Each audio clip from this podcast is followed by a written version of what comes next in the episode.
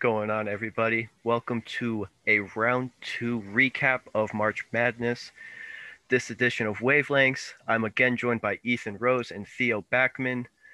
Since we last talked 48 hours, a lot has changed. The landscape of college basketball seems very different.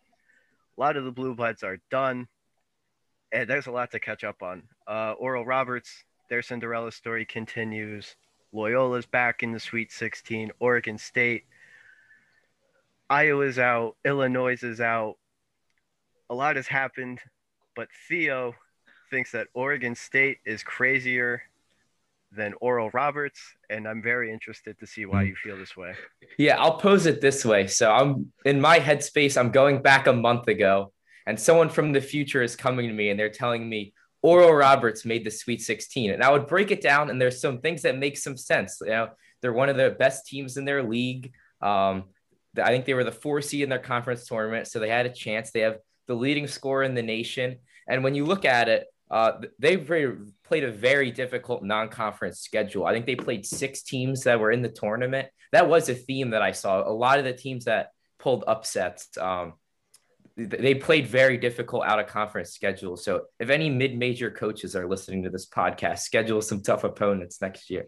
Yeah. But like, if someone was to come come to me and say, that Oregon State was in the Sweet 16. I it's not something I would have even been able to fathom. I, Oregon State, my entire life, has never been good. They were outside of the Pac 12 picture. They had lost games to Portland earlier in the year.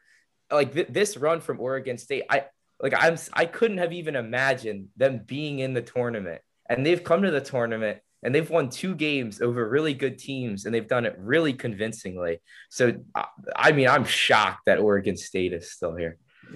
Yeah, but you kind of just said about Oral Roberts. Arkansas did do to a certain extent, and obviously because of COVID, you weren't able to play all the games you wanted to.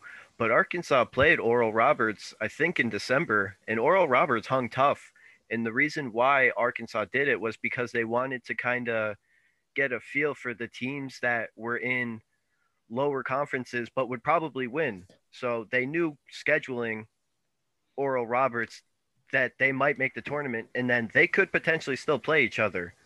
So it wasn't a bad move by Arkansas at all. Mm-hmm.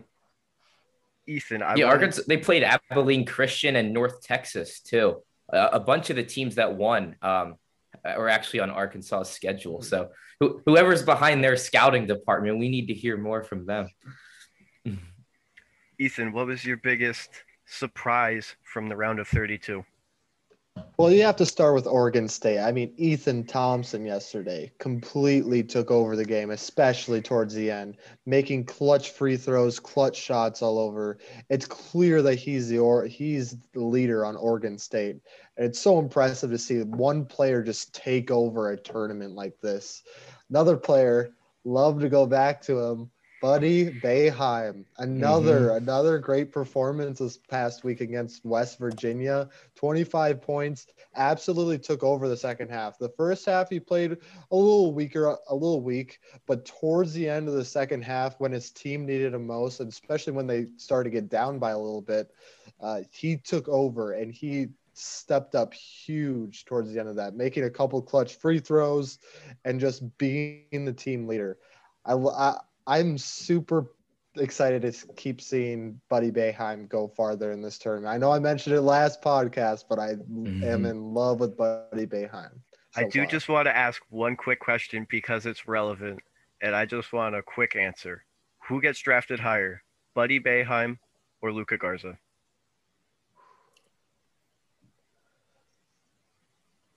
It's going to be Luka.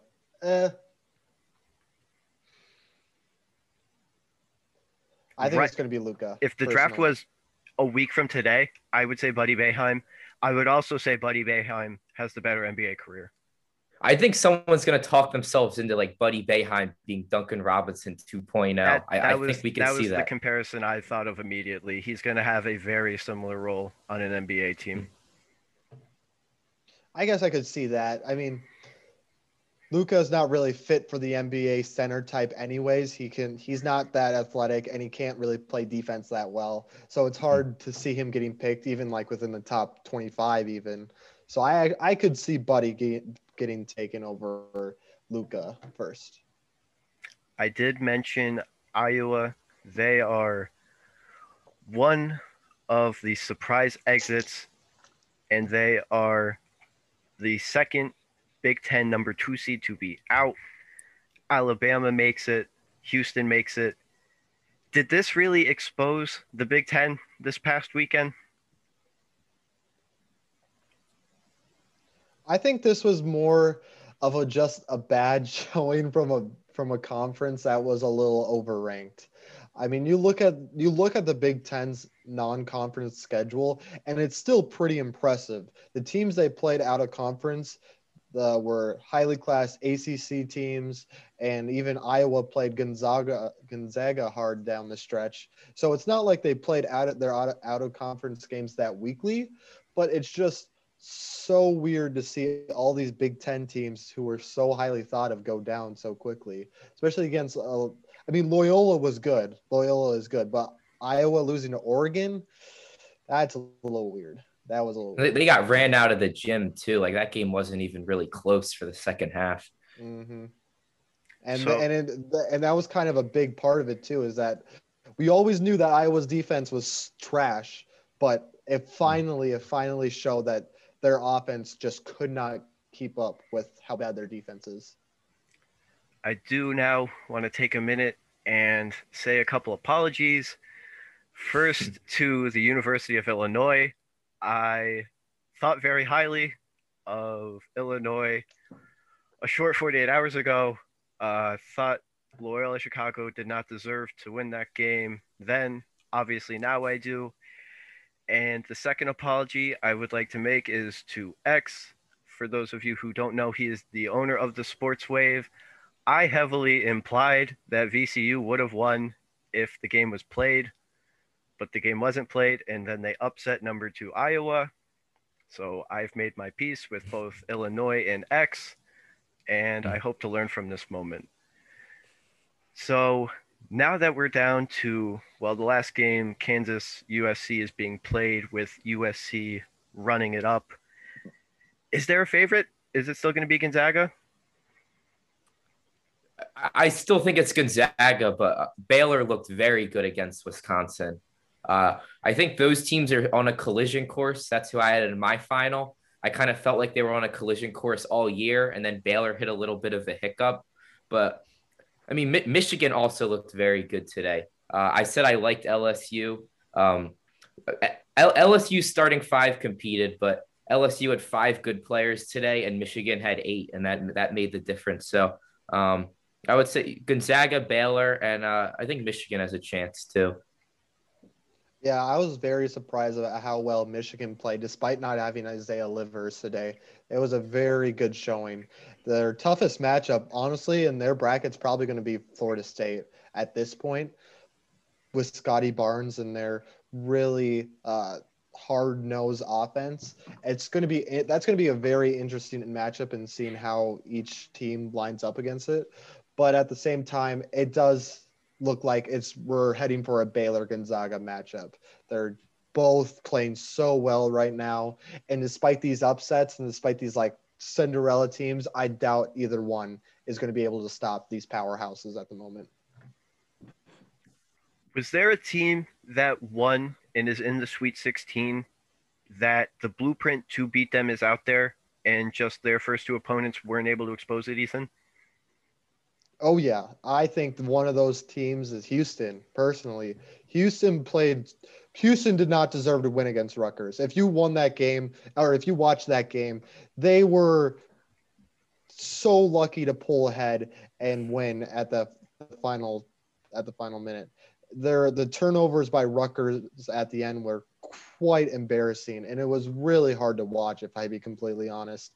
I think any team who's playing Houston, I think Houston's the next big seed to go down. I don't see how they're going to make another how they're going to go on a run at this point. I think their blueprint of like playing hard defense on them and not allowing them to get into the paint was clearly shown against Rutgers. And Rutgers played it well through the first 35 minutes, but the last five minutes, they kind of choked it away. Theo, is there a team you think uh, is on upset watch going into the Sweet 16? Right now, um, I, I like all the top seeds right now. I like them in their matchup, which probably means a bunch of them are going to lose. Um, but I, I, part of it might just be we kind of weeded out all the teams that do have weaknesses, and now we're left with Gonzaga, Baylor, Alabama, and Michigan, and teams that don't really have a weakness. But I, I would agree with Houston. Uh, um, I, I don't know how they won that Rutgers game. I, I watched it. I was rooting for Houston in my bracket. I still have no idea how they won. Uh, if they're in that position again where where they need a basket, I just don't think they'll be able to get it. Uh, they basically like they weren't running good offense. They were just kind of loose balls were finding their way into Houston's hands. Offensive rebounds. Um, I I don't think that's re- replicable for them. So. I'm glad you both brought up Houston because the Houston Syracuse Sweet 16 matchup is the one I'm most excited for. As Ethan said earlier, Buddy Boeheim's lights out shooting and Houston's regular season ranked number two defense. They haven't played that well their first two games, but I really like that matchup. And Syracuse seems like that team that it's their destiny to make their final four as the 11. And like you guys alluded to, Houston seems compromised right now. So this seems like, uh, like you guys said, collision course for another big upset. And I think that that could also be the next big team to go down. I do have to bring up though, Jarreau for the Houston Cougars. Gritty performance. Yeah, he played so well down the stretch.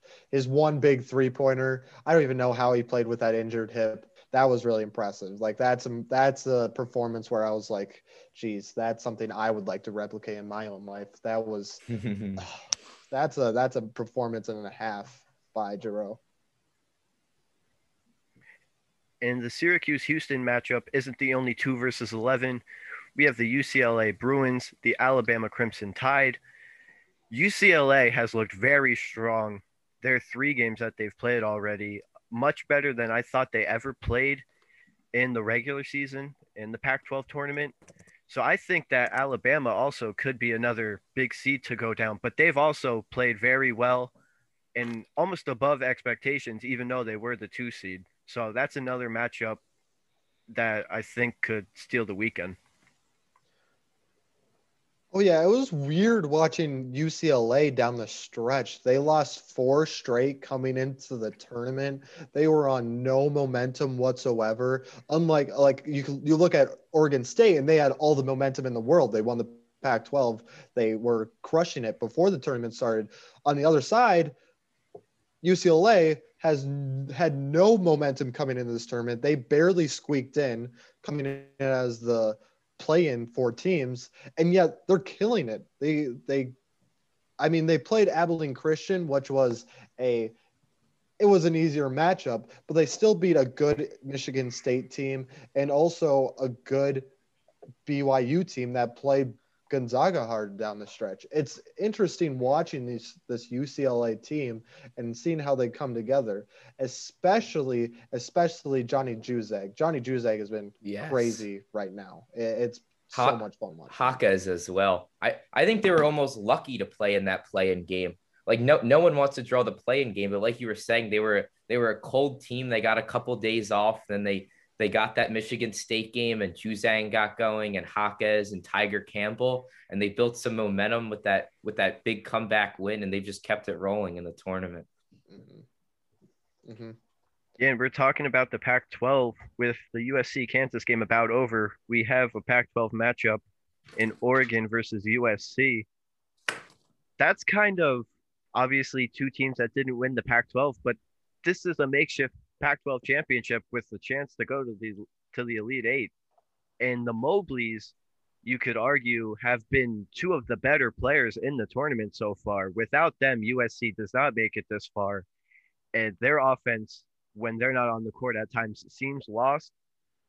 And Oregon played against one of the better offenses. They played them on defense perfectly.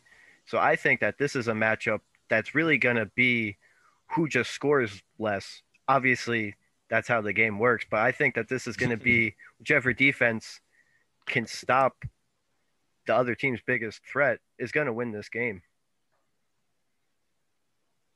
Oh yeah, definitely, definitely. This is a, in my opinion, these are the two best Pac-12 teams. I know Colorado got ranked higher, but I think I personally think that USC and Oregon are the two best Pac-12 teams at the moment. It's going to be a really fun matchup. Of course, a regular season matchup. Uh, I'm pretty sure USC kind of blew them out of the water a little bit. It was a blowout in its own sense, but I think with Oregon coming a little bit into a bit of a momentum, having a little bit of momentum after their big win against Iowa. Of course, USC basically killing Kansas. Kansas never had a chance. It's going to be a very fun matchup to see. Now, it's I think for personally, I think this matchup starts with the guards. Chris Duarte versus Drew Peterson. I think that's his name. Yeah, Drew Peterson. I think is going to be the matchup that we're going to be watching this entire game. It's it's going to be very difficult to stop. It's very difficult difficult to stop the the Mobley brothers, but also Chris Duarte on the other side is just as hard to stop. Yeah, USC definitely has the advantage inside. Uh, Mo- Mobley should control the game defensively, but I mean Oregon wins the game from the outside. You saw them hitting their threes today. They're they're like 11 and 3 with Will Richardson in the lineup, so they're a different team with him. OJ Figueroa, the St. John's transfer, was hitting some threes. Chris Duarte was lights out, but they they also gave up 38 points to Luka Garza today. They did win the game, but um, like you know that, that the interior defense is a problem for Oregon. So I, Mo, Mo, Evan Mobley might be able to control them inside on both ends of the court. In a matchup that very few people saw coming, we have Loyola Chicago versus Theo's Oregon State Beavers. Theo, we knew about your LSU Tigers fandom, but now it seems that you have moved on to the Beavers of Oregon State. How do you see this one playing out? Um, so I do love the Oregon State story, but I'll be honest, I actually I've been watching them. I still don't think they're that good. I'm still not bought in. Um, and Loyola Chicago, they don't make any mistakes. So I'm I'm expecting Loyola to win, but if Oregon State keep, keeps hitting their threes, uh, I mean they they have a good they have a chance. We've seen it that they're hot. They're hot right now, and that's what you need at the moment.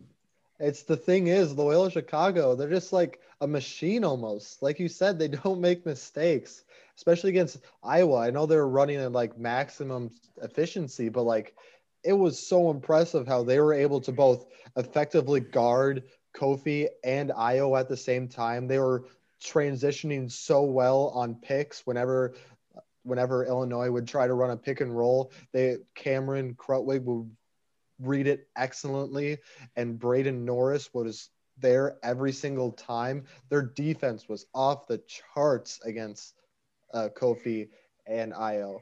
And if they're able to keep that up against Oregon State, I don't see any way Oregon State is going to be able to match that defensively.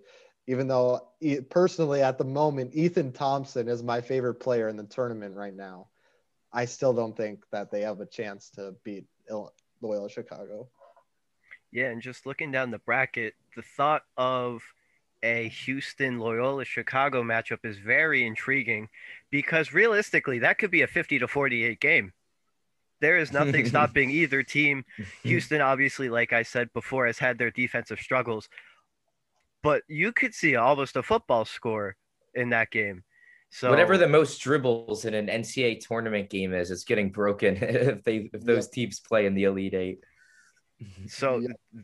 the potential of that matchup, but then Loyola Chicago versus Syracuse potentially, that could be one of the hottest shooting teams so far in the tournament versus, like you guys said, a well-oiled machine on defense.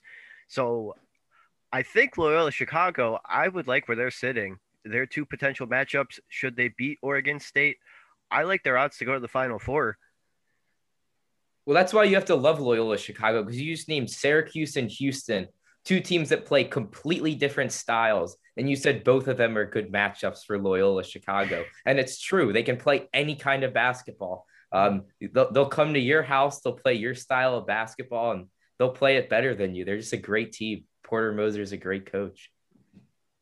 Yeah, he is. I I personally think that Loyola Chicago is the favorite right now in the Midwest. I don't see. I think they're the favorite right now. Cause even though Houston is six seeds better, I still I they're just their win against Illinois was so impressive.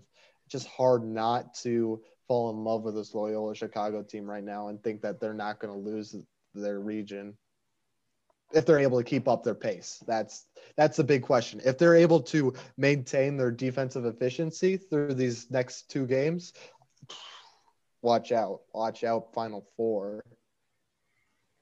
Villanova has made pretty easy work of their opponents so far, but now they face the Baylor Bears. Is this the end of the run for the Villanova Wildcats, or do they still have something left in the tank with Jay Wright?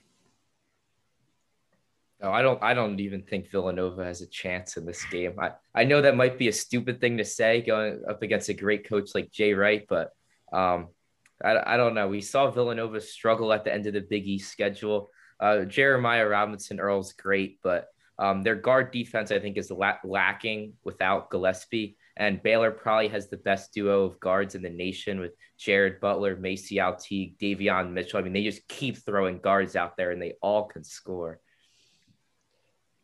I disagree a little bit. I think I think Baylor is still probably going to pull it out, but I think this is going to be an extremely close game, closer than what people think. I think this will be a back and forth battle, especially with Jer- how Jeremiah Robinson Earl's been playing recently.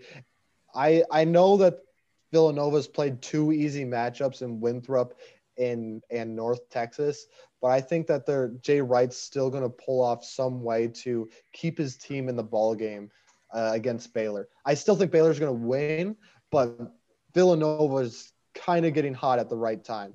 And Archie Arcidiacono, the little brother to Ryan, he actually is. I I think he's been playing pretty well recently as far as defense and bringing the ball up. He's a little he, he, he, dove on the floor for a loose ball. They were up 23 with 10 seconds left or something like that. And Arcidiacono went full dive across the court for a loose ball. That's that just perfectly sums up that culture at Villanova. Yeah, you can't teach exactly. that. That that's the guy you want in your program. Exactly. They're like inseparable, those two brothers. I, you can't look mm-hmm. at them. It's basically the same person. But still, I think it's just hard. And you look at the other Big East tournament, other Big East teams, and it's interesting. Coming into this tournament, the Big East was kind of uh, looked at poorly in a way. I mean, Georgetown coming in was the favorite for a lot of people to be their upset pick. So was UConn. But then the two top seeded guys, Creighton and Villanova, were often picked to be in a clear upset team, and yet they're in the Sweet 16. It's kind of interesting seeing how the Big East uh, teams have played out so far. Now with Villanova in the Sweet 16 and also Creighton, but Creighton's going to get blown out, even though I want them to win. I think it shows the kind I don't want to call it disrespect, but Villanova's been at the top of college basketball for the past few years and people kind of it seemed like they were sick of them, so they wanted them to fail. And Creighton hasn't achieved the same level of success, but they've still been in the tournament for a while with Coach McDermott. So I think it was just out with the old and with the new. And obviously, they've been around the block once or twice, so they know how to get it done. So I think they felt the disrespect for sure. Oh yeah, I can definitely see that. I can definitely they see Georgetown getting all this hype, getting a lot of Sweet 16 picks. They see UConn often being picked to beat Alabama. I uh, UConn was one of the more favorite seven seeds to beat a two seed. Eh, I think they saw that and they kind of used that as bulletin material and said that they were and used that as a landmark uh, motivation piece, and they clearly have took, taken it to heart as they're both in the Sweet 16. But now they face off against two one seeds that are running like absolute machines right now, and it's going to be hard to even come close to them. The last podcast we talked about how so many NBA prospects were winning their first round matchups, and we all expected them to win their second round matchup, and none of them did. Hmm. This tournament is without Ayo, without Cade Cunningham, without Luka Garza. three of the bigger stars this past college basketball season. So I want to ask you guys this. When it comes to March, do you want the big name guy or do you want a team full of you might not know them, but you know that they'll get you the win when you need to? I want to ask you first, Theo. Um, yeah, I, I think you need some experience because guard plays the, the most important part of college basketball. And we've seen a lot of these freshman guards struggle in the NCAA tournament. Uh, I remember I, I thought Collin Sexton and Alabama were going to go far. They were a second round exit. Lonzo Ball got eliminated early. And now we're like Anthony Edwards last year, Georgia wasn't even going to make the tournament. Um, and now Cade Cunningham, it. yeah, Cade Cunningham out early. So the the star guards, uh, the, the freshmen, they light it up in their regular season, but it might help to have some junior, senior guards once we get to the tournament. Although Jalen Suggs has been phenomenal. And also Evan Mobley at a USC. He's also been mm-hmm. just as crazy. I think a lot of the a lot of the superstar players left are upperclassmen that are taking advantage of their experience and using it to their advantage. I mean, you look at Corey Kispert and Drew Timme, what they did today or yesterday, and they were amazing. And you look at Jared Butler and MaCio Teague, what they did, and it's also just as, as impressive. A lot of these upperclassmen are trying to reinvent themselves and you know make up for their lost season last year and take advantage of what they have. The last matchup we didn't really talk about was Michigan, Florida State.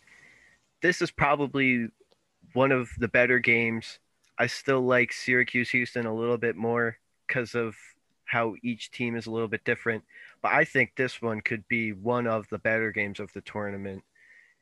Both teams are peaking at the exact right time, and obviously one of them won't be able to continue on.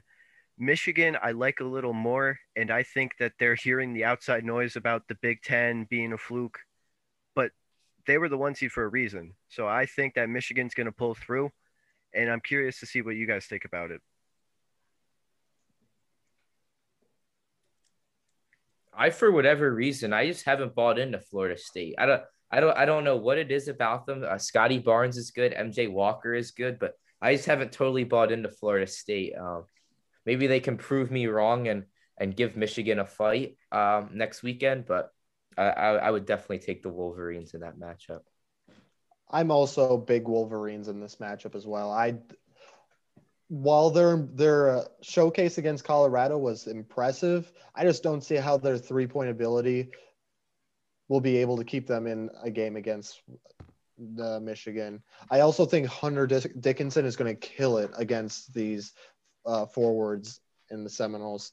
While wait, RaiQuan Gray is a really good uh, defensive forward, I still think Hunter is going to absolutely destroy in the pick and roll game. And I don't see any way that they're going to be able to stop him. And at the same time, they have no three point ability at all, which I, isn't something that needs to happen. But especially in today's game, where a lot a lot of offenses revolve around the three point game, and especially against a good paint team in Michigan with Hunter Dickinson, it's just going to be super hard to get anything going. I personally, just like Theo, think Michigan's going to roll over Florida State, even though even though that MJ Walker and RaiQuan Gray and Scottie Barnes have been playing so well, especially in the paint. That was against a Colorado team, which is mostly known, which is which mostly plays at the perimeter. So it was a good matchup for them. The last topic I wanted to discuss with you guys. We've been talking about it all show. Is there, uh, not is there, who out of the big teams is the next one to fall in either the Sweet 16 or the Elite Eight? Theo. Um, so there's three one seeds left, and I think Gonzaga and Baylor make the final four. Um, so I guess I I, I like Alabama in the East. I think they're just playing a little bit better than Michigan right now. Um, I I think we might be kind of done with the huge upsets. Uh, maybe Syracuse beats Houston, but I kind of think I like Gonzaga. I like Baylor a lot. Uh, the, the Midwest, there wouldn't really be an upset. It's you know Loyola, Chicago, Houston. So I, I would say I think I would I like Alabama in the East, so I'll, I'll rock with that. Uh, Alabama, uh, Michigan over Michigan. My upset pick would probably well, besides I think Syracuse is going to beat Houston, but I do. I think it's going to be Gonzaga. It's going to be Gonzaga, Baylor, probably in the Final Four. If not, Arkansas is going to pull off a miracle win against them, which is possible. Which is possible, but it's probably going to be Gonzaga, Baylor in the Final Four, and then if Florida State's able to pull something off, I think they're able to beat Alabama, but I doubt they're going to be able to meet, beat Michigan. So I think it's going to be Gonzaga, Baylor, Alabama, and probably Loyola Chicago in the Final Four. I'll give a little love to USC and Oregon too. Uh, I think they pose a bigger threat to Gonzaga than Creighton does. Um, I, Gonzaga would have to play really bad um, in, in, order for USC or Oregon to win. It, it, Gonzaga is that much better than everyone that you doesn't matter what you do. You need to play well and have them play bad. So the Blue last Jays to the final four. Blue Jays to the final four. That's my team. The last thing I wanted to bring up before we go in our Sports Wave bracket group, we have Kyler, who will be on the show Friday. He is in the lead. He is at 92%. X is in second. Ethan Rose is tied with X in third. Theo tied for fifth. And there I am in 10th. Uh, sorry again, Illinois. We will be back this weekend talking about the games again and then we will have another wavelengths tomorrow talking about the NFL offseason, one on Thursday talking about the NBA trade deadline, and an MLB preview on Friday. So I thank you guys again, Ethan and Theo, for joining me. Thank you all for listening, and I hope you guys have a great night.